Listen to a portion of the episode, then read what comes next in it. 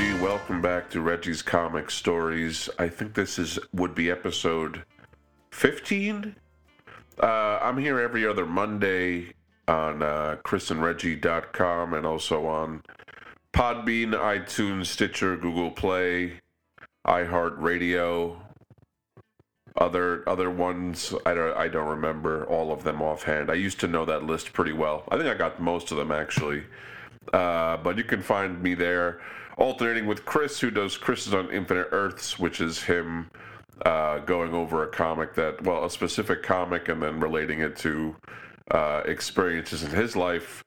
Um, over here at Reggie's Comic Stories, I've talked about a lot of things. I've talked, you know, I've done bios of certain authors. I've taken excerpts from certain books or interviews. Uh, talked about a variety of comics related things, but recently, uh, and this goes even back to before uh, I was on my hiatus, uh, I've been interested in collecting, uh, probably through my dealings in comics, but I've been really interested in the psychology of it.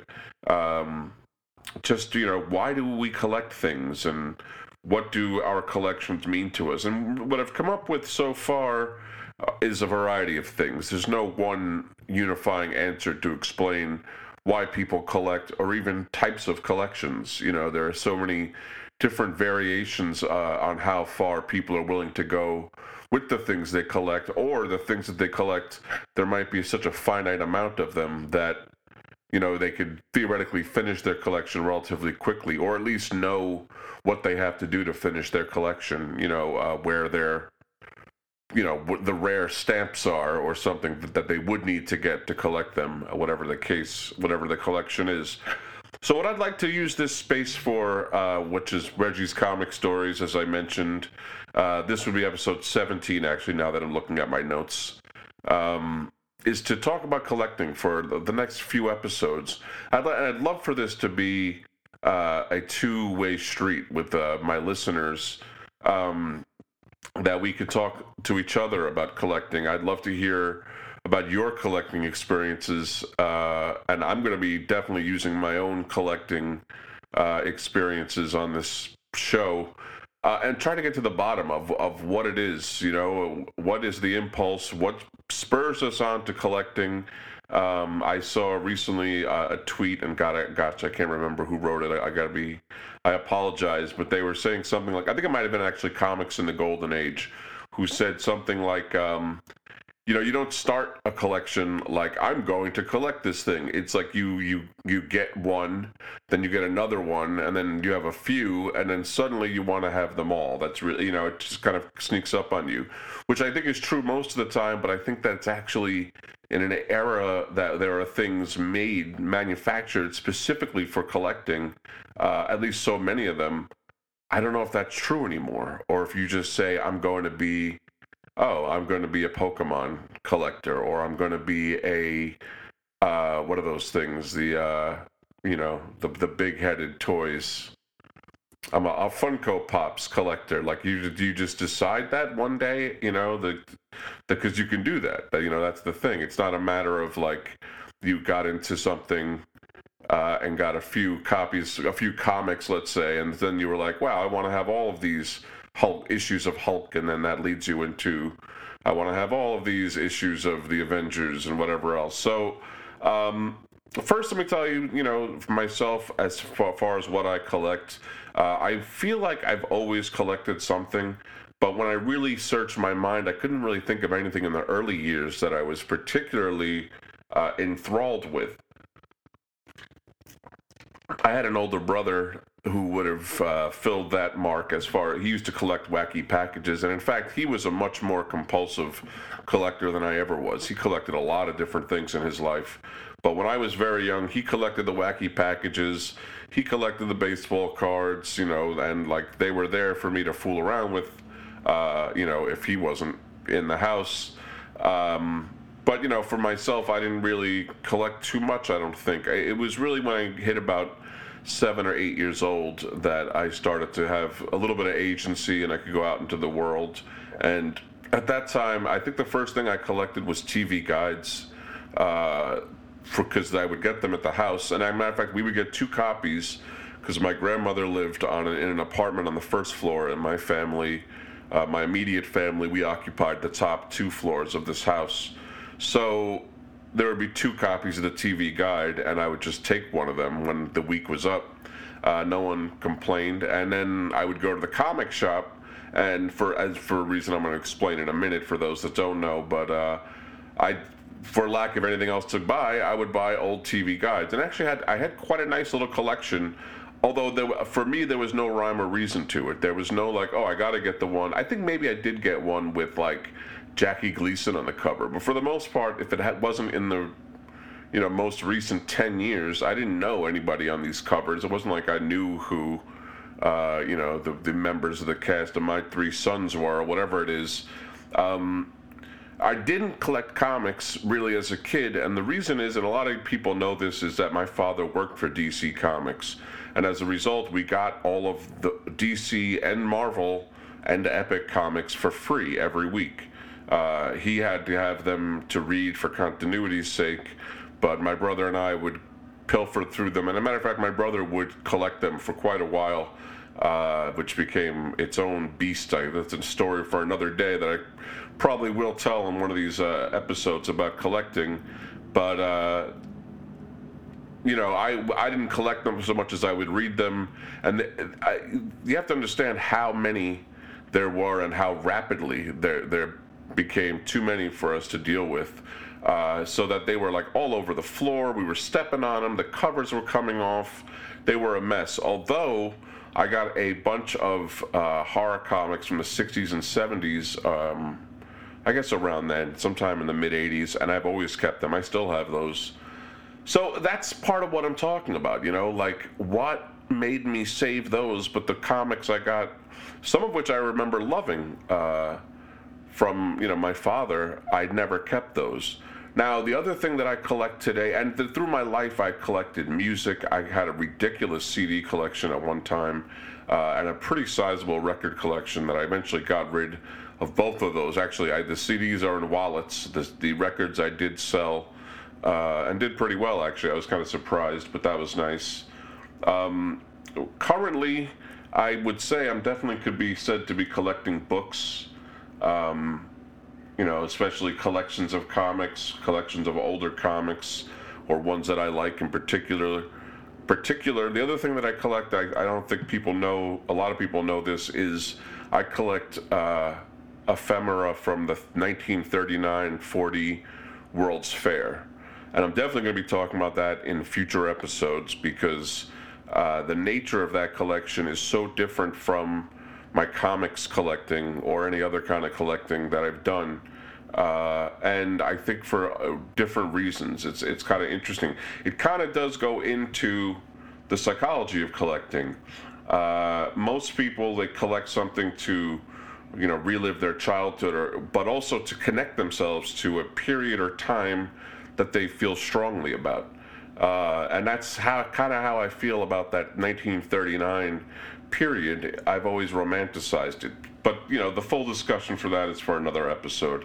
So, collecting anything, uh, I think, was basically something rich people did until the late 19th century because most people, rank and file people, didn't have the space nor the, uh, you know, acumen, the, the, the money necessary to collect things, even things that are free. They wouldn't really have the space. They wouldn't really have the logical reason to collect bottles or certain pebbles. Which is not to say that no one ever did, but it definitely was not really a widespread cultural thing. It was something rich people did. They collected art or artifacts, you know, uh, and it was really an expression of their wealth or some you know some could say for the same reasons that we collect things also the nostalgia and because they want to connect to a certain time period.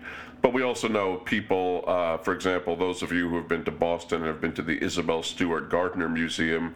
This is someone that just had a mania, a compulsion to collect art, didn't really have a uh, real rhyme or reason to it, and that's why the art in her home, which is now the museum, is like pictures stacked in front of pictures. You don't even know what, what what's really in the full collection. I mean, they do now, but you couldn't back in the day. You couldn't regard it and and tell right away. Uh, then in the late 19th century, kind of things, fortunes changed. Uh, first of all, more pocket money was ceded to the average person because of the industrial revolution. Suddenly there were a bunch of brand new jobs that needed to be manned, and that created a lot more goods, and then that created a lot more uh, opportunities for wealth, and then that in turn landed in the worker's pocket. So, you know, early on, we can say that the worker did contribute to his own uh, profit in a kind of a roundabout way, although usually after quite a bit of that money had been also taken away by a, a executive branch or force of that uh, company. So this uh, once these you know bulk of you know uh, mass-produced items when the, once there was like a lot of them uh, we needed new markets in order to sell them. Otherwise, you know, you're just making stuff. You're just making widgets for nothing, uh, just cranking out bars of soap or whatever it was that we were doing. And a lot of that actually in the late 19th century, if you look at it, uh, you know, a lot of America's uh, overseas land, the Philippines, uh, an attempt at taking Cuba, uh, you know, which led that the Spanish American War happened right there. It was to secure these different you know, buying powers. You know, we we had made deals with Europe after years of isolationism. Suddenly, we we're talking to Europe, we're talking to Asia, we're talking to everywhere. You know what I mean? And it, that's when America really emerged out of its isolationist period. Uh, I don't know why I'm giving this this kind of off the cuff history lesson. The point is, uh, we had to offload these mass produced goods, uh, and you know this was kind of led to a, a fomentation of collecting. That now, not only could the average person afford bars of soap, but if they wanted to, they could keep the wrapper that the bar of soap came in. That was that was all part of the purchase price, buddy. You know what I mean? And if you had whatever it takes for people to want to start collecting, then that's what how you could do it. Um, also, these new manufacturing techniques uh, in the Industrial Revolution they created a lot of byproducts um, which then they had to do something with. Uh, you know, comics, for example, are a, basically a byproduct of modern day offset printing.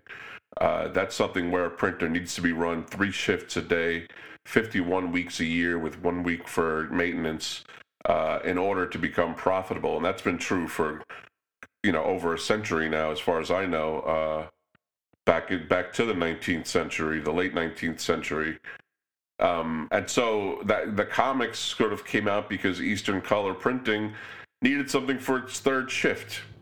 They didn't have anything to print, and they, since they needed to keep the thing running, they decided to print these, uh, you know, free comics, or some have said that five cent stickers were applied to them later. But these comics for Woolworths to give out, it was better for them to do a giveaway than it was to uh, let's just let the printer be idle. And so count books were created, and now this was another thing people could collect, even though it's kind of a goofy thing to collect because it's paper, but that's okay. Uh, so yeah, you know, like I said, these collections, you know, especially nowadays, they allow people to relive their childhood. But I really got to think about those initial people collecting. I think it may have done something like, you know, packaging was not really something worth keeping. Uh, the first t- uh, cards that came with cigarettes, tobacco cards, which were really the first collectible, people didn't think of collecting them until the, a numbered series came out. And once it became clear that there was a, a limited amount of these things that could be had, uh, they became collectible. People started collecting them right away. And, and then they did the same thing for the other cigarette cards. And then cigarette cards became its own cottage industry or even people that collected wrappers for soap or old shoe boxes. I mean, these things still exist today, even these in people's collections or, you know, usually hoarding piles, but we will get to hoarding as well. Uh, but, but in general, people do collect things nostalgically. Um, but again, you know, it, it, it runs the gamut, to be honest with you, because uh, some people, for example, might want to collect comics just from their childhood. Then there's another group of people that want to collect comics far beyond their childhood. They want every comic ostensibly, or they, and they want every type of a certain comic. But uh, we will get into all of that, I, I, hope to, over the next few weeks. So, uh, you know, psychologists have said that uh, these collections allow people to re- relive their childhood or connect themselves to a period or time they feel strongly about. Uh, their collections help them ease insecurity and anxiety about losing a part of themselves and to keep the past to continue to exist in the present. Uh, that is part of collecting, I think, for a lot of people. And when I think about my World's Fair collection, that's sort of part of what it is. Although as I've gotten older, you know, having the artifact for myself has surpassed having it for posterity. But uh, that's a whole separate thing uh, that I think actually has to do with when my wife and I decided we were not going to have children. And when, when we made that decision, keeping things for a child's benefit suddenly was not useful to me anymore. It was not uh, something that I thought about. Now I really do keep things for me to gaze upon, and it's kind of goofy when you really think about it, but it does change the nature of what you're collecting and how you do keep it. Uh, there's also the thrill of the hunt, and I think any collector will tell you that having the item is nowhere near uh, the excitement of looking for the item or not having it and looking for it. That's, you know what I mean? Like in, in the extent of comics, for example, if you're missing an issue out of a run, then every time you go to the comic shop is a potential thrill. And just that potential, it's like a kinetic energy that just kind of like drives you, you know? And this goes for anything people collect uh, if you're collecting certain toys, every time you you know go into some old lady's attic or old man's attic, old people's attic, uh, it's a potential windfall, and that potential is exciting. The thrill of the hunt is definitely at the core of anybody's collecting impulse. Let's say, uh, you know, depending on what level of that is, will will determine how thrilled they get, uh, and you know that's that's essentially what it comes down to.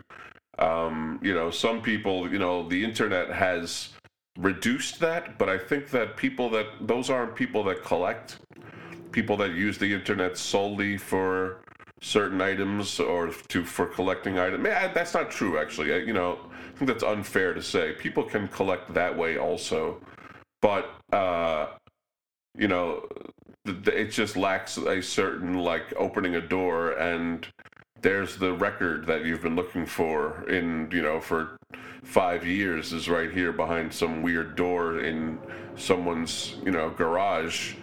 Uh, it just can't have the same but you know then again not every item is available on the internet every day so there's there's that aspect also. Uh, most collections though for this reason, it turns out, and this was I did find out through research, uh, can never and will never be completed. Now, there are certain collections that, that exist in the world, uh, like you say that you collect stamps. There are certain stamps that it's known that there aren't any examples extant, except for those being kept in certain locations in certain in a museum. And yeah, you could say that I could one day, you know, there could be an apocalypse the museum could be hit by a bomb and I could go in there and get that stamp. But more than likely, it's not going to end up in your personal collection. And, you know, that's something that as a collector you have to just deal with. You know, I see a lot of people in comics uh, out there that really appear to be trying to collect every comic, which is an incredible feat to try to accomplish but it, it must be understood that it's not very likely that you're going to accomplish that. You know, the biggest collection that I know of, at least, which is the uh, Stephen and Maggie Thompson collection, uh, which now Maggie Thompson, I think she's she's starting to sell it now, actually, but she was overseeing it for a couple of decades, a few decades there. Uh, I believe to be the most collection, the most complete collection of comics in existence. Uh, if I'm wrong, please somebody correct me because that, that's what I've thought for quite a while now, but I know it's a massive, like, warehouse sized collection of comics going back to the golden age. But most collections can't be completed, uh, even, you know, coins, artifacts, uh, you know, there's no completing it. You could, some of them can be, um, but usually then the collector if the collector says for example i'm only going to collect tiffany lamps but then in the course of that they discover another kind of lamp and they want to collect that too. That's that's really uh, very common. Uh, and again, I'm sure you comics collectors can agree with that. That once you finish a run, that doesn't mean that you're done collecting for good. Uh, there's you know a lot of people have likened collecting to an addiction.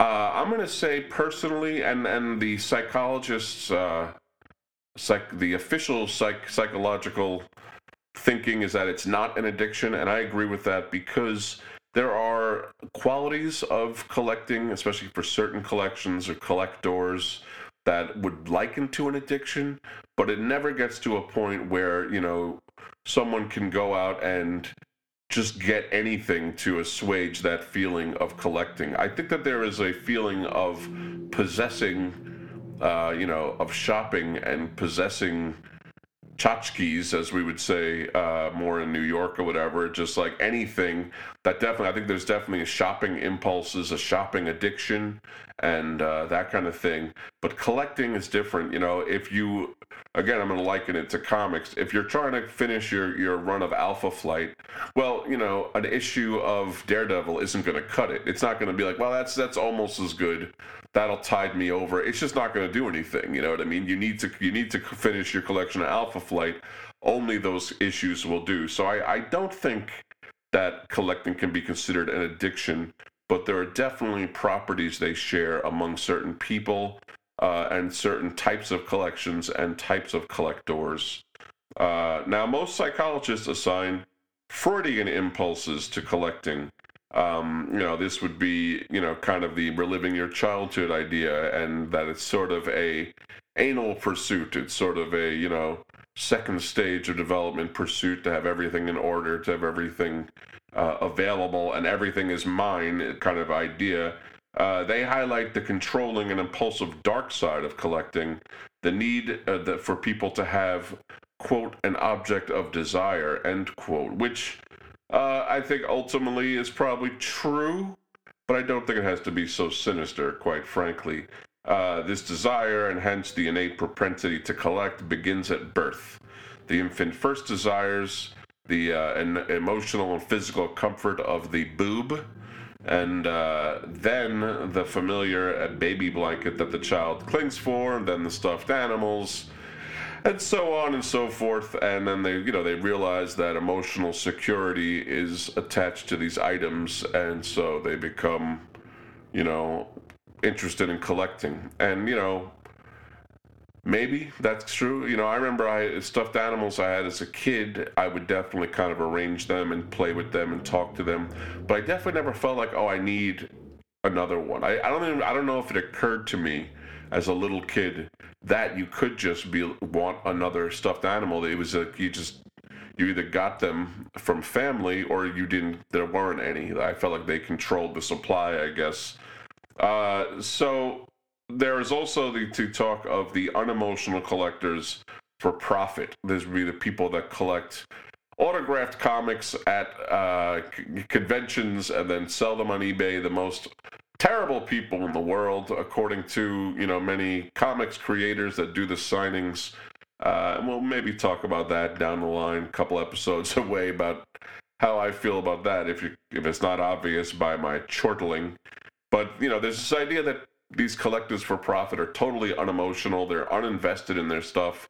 They can just turn around and and sell it. And I don't believe that to be totally true. You can't be a successful flipper, we'll, we'll call them, unless you have an understanding of what you're flipping, okay? So, for example, if you're flipping comics, uh, unless you know which comics are, uh, you know, the most wanted and why, then you're not going to really do well at it. You know, you have to be already interested in the comics. Now, you may be more interested in money, or, you know, part of your interest is just like saying, I flipped uh, Hulk 129 or whatever it is. You know what I mean? I flipped, uh, you know, I, I had, act, you know, Amazing Fantasy 15 in my hands and I flipped it for many thousands of dollars. And that was enough. That was that thrill, the thrill of touching it, and the thrill of the then you know gaining a lot of money from it, which is an, uh, any a thrill anyone can understand. Um, I think that's all part of it, and you have to like the material, or at least have some kind of close understanding in order to really profit in any of these uh, things where these collectors are flipping things. Now, the author of many autograph collecting books, a man named Mark Baker, describes most autograph seekers as being emotionally motivated to collect. Uh, in 2005, he estimated that over 90% of autograph collectors have no intention to sell their wares. If not for money, and assuming issues arising from childhood were long resolved, then what reasons uh, people give for collecting? What, what reasons do they have? Um, so yeah, I mean, I think this is true again. When we look at comics, oh, this this is true also for cards or anything that we would call probably collectible today. There are plenty of people, yeah, they want every comic, but they don't want the doubles. You know, they'll sell the doubles, and you know they'll you know grade several issues of the same one to get the you know maximum dollar out of it. You know, I, and that they still have their collection at home. Uh, quite frankly, most of them do want doubles, but you know, you may not want the triples or whatever it is. Uh, or sometimes it's just a comic is too is too valuable to pass up selling, but it doesn't mean that you you know are just everything you have is for sale. So again, I, I do think that people that flip are still invested in what they're flipping, they just, you know, that's what they enjoy doing with it is making a little cashola off of it. Now, uh, Petrulius, he was a, form, a, former outfielder at St. Mary's University in Winona, in Winona, Minnesota, is also an avid autograph collector, well known among that community. And he said, uh, For me, there are three sides to it the thrill of the chase, seeing who will sign that day. Second, the collecting aspect, trying to put together one of the best autograph collections around. And finally, feeling more connected to the game because I actually meet the guys playing instead of just seeing them on television. Uh, and that's interesting, you know, the autograph part of it, autograph collecting, which is a huge world of collecting, you know, full of people that verify autographs and, you know, speculate on them and whatever. Uh, you know, there's an adventure to them. I shook hands with Billy Dee Williams. I, uh, whatever it is, you know, I, I, I looked at Luke Skywalker right in his eyes. I don't know, whatever. I'm thinking of two Star Wars guys, but think of all the people that could uh, sign things, all the sports guys. It just goes on and on and on if you really become a avid avid autograph collector of all types. Now, uh, I mentioned that we might touch on hoarding. I believe, and if people have different ideas about this, I would love if you contact me and let me know. But I believe that um, collecting is on a spectrum that begins on one end, on the lowest end, with minimalism. Okay, not maybe living in a tiny house, have all your you know possessions fit into a small backpack, or you own nothing you know, that would be minimalist, you know, the monastic life. And on the other end of the spectrum is hoarding. Uh, now, hoarding is, you know, the, but, you know, I don't think hoarding is collecting ultimately. Uh, and I think the reasons people hoard are, are different in general than why people collect. I don't think they're trying to connect to a certain time period, for example. Usually, hoarding doesn't come in with such a specific uh, tendencies to only collect certain things. For example, uh, I think back to the Collyer brothers is probably the first and most famous uh, public example of hoarding.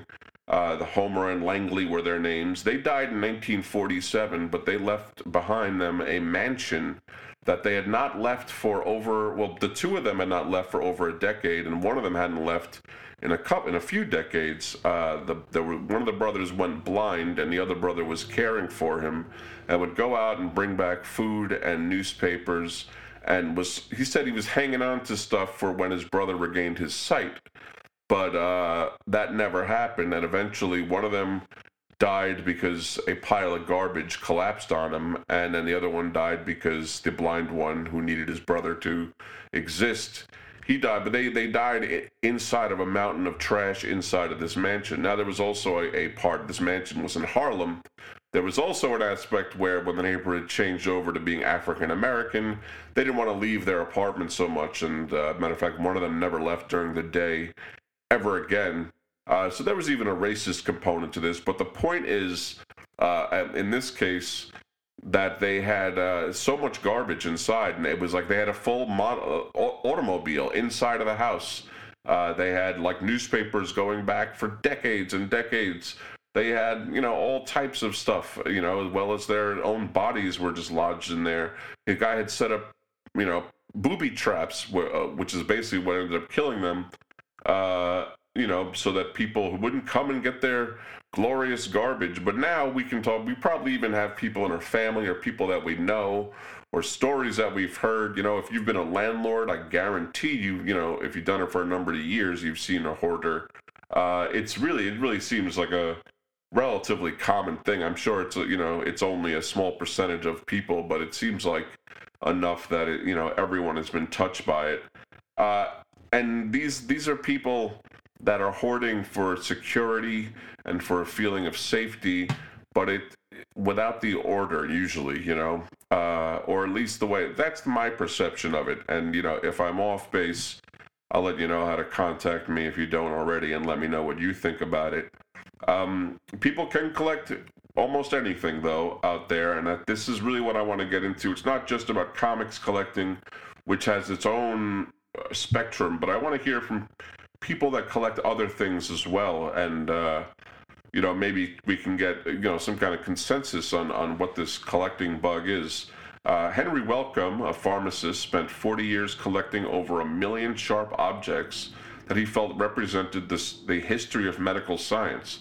He would open a museum called the Museum of Medical Science, which operated during World War One. Uh, closed down. You can go to the Mütter Museum in Philadelphia, though, which has much the same thing, but that was stuff collected for a 19th century physician school. Uh, Demi Moore apparently has an entire house filled exclusively with her dolls, and Sharon Stone collects cashmere sweaters. There's also coins, rocks, stamps. People out there collect soap bars. There's a man who has collected 30,000 toenail clippings, and a British fellow with a massive collection of belly button lint in jars. So that's some strange mania. People that collect umbrella cover sleeves, that collect Coca Cola cans, chicken related items, uh, troll dolls. Here's one I thought uh, food shaped erasers. And when I really thought about it, there are a lot of food shaped erasers out there. And uh, cans also, like oil cans or even uh, soda cans and things like that. So uh, almost anything. So if you collect any of this stuff, or you know people that have unusual collections of unusual in size or what that it is they collect, uh, I would love it if you'd contact me personally at Reggie Reggie uh, at gmail.com. I'm also at Reggie Reggie on Twitter. Uh, if you want to contact the show, if that makes you feel comfortable, that's uh, Weird Science, Weird Comics History at gmail.com and uh, that's odd cosmic t-mail on twitter. But if you could write to me personally about this because i'd like to get uh, several dialogues going with people uh, and i know that some of you listen to this uh, know what it's like to collect. And you know this isn't about shaming anybody or um, you know i definitely don't feel that so, you know any one collection is more quote real than any other one. Everyone collects in their own way and uh, for their own reasons, and I just really want to hear about them. But I think that's going to wrap it up for now. I'm sorry that this episode was sort of, uh, you know, all over the place. I'm still getting back into the groove, folks. You know, I've been away for a little while, but I am back. I will be here every other Wednesday. And uh, yeah, that's all there is to it. So until next time, I want you to keep it collectively cool.